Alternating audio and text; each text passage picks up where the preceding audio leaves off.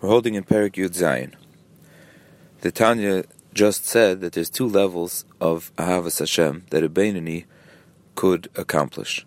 Either he could have a Ahavas Hashem that's inspired from a deep his hisboinanus, a contemplation in in the oneness of Hashem and the greatness of Hashem, and he could have yiras, yiras he could develop yira from the pachad Hashem, and he's misboinen till he arouses in his heart a fiery love for Hashem with cheshik and chayfetz, and that was the first level of Ahavas Hashem that's possible for a Benini, and that was the first way that he could have moyich shalat alalev, that his mind could rule over his heart and inspire him to Ahavas Hashem. The second way we said was that even if these thoughts are not capable of arousing in his heart a great, fiery, passionate Ahavas Hashem, but at least in his mind he knows that this is the way that it's supposed to be, that it's proper to have a strong desire to connect oneself to Hashem, so much so that a person really should want that his nefesh should fly out of his body because it wants to just connect itself to Hashem. And the only way that it could accomplish that connection in this world is through Torah and mitzvahs. So he knows that really he should be feeling that passionate drive to connect himself to Hashem with a tzama, a thirst, that the only way that he could satisfy this thirst is to throw himself into Torah and mitzvahs. That's a knowledge that he knows, and it does inspire some sort of a feeling in his heart, and he acts on it. it means it's not just an external knowledge, but it's a knowledge that inspires him to action. So this is the second type of Avas Hashem, possible to a Beinani, and we said that that's the Machshava Toiva Kadosh Baruch Hu That's the thought that Hashem, even though it's just a thought, but Hashem attaches it to his Maisa and considers it the Ahavas Hashem that inspires his actions, and it could be called the Ahavas Hashem that could make his mitzvahs fly up, like the Zohar said that Ahava, that a mitzvah needs two wings, Ahava and Yira, and this will do the trick. So now the Tanya says, Perik Yud Zayin, and in this we can understand the pasuk that we started with,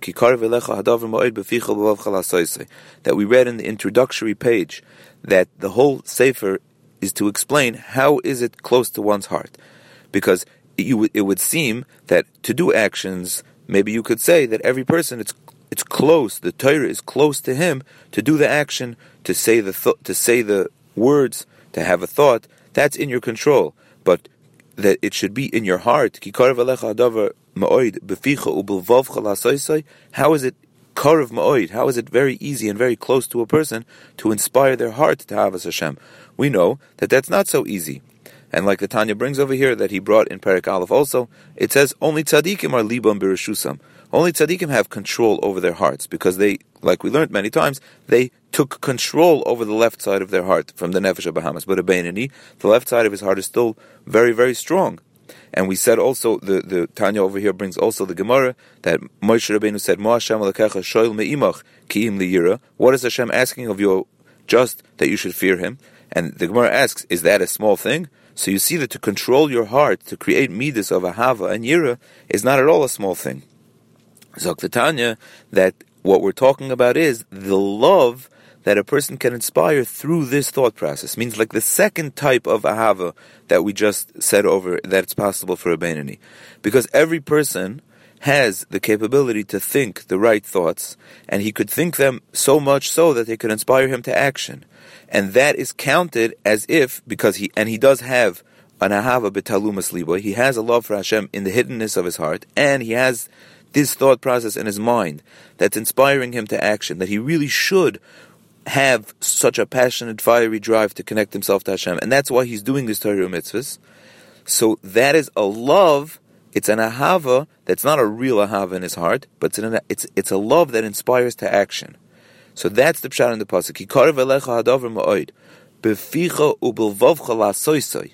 In your heart to do means the part of your heart that inspires you to action, that much every person can do. Because every person has the ability with their mind to have this hisboineness. They can have this thought process that will inspire them to action. So even though it's not completely a feeling of his heart, but it's enough of his heart that connects to the action. Like we learned that HaKadosh Baruch was mitzar for the Maisa, Hashem takes this part of this feel, thought process in his mind and this little feeling in his heart and considers it that it is love enough to bring him to action, to connect to the action, to let it have the wings to fly up. So that's a pshat and pasuk. In his heart, as much as it's negeya to do action.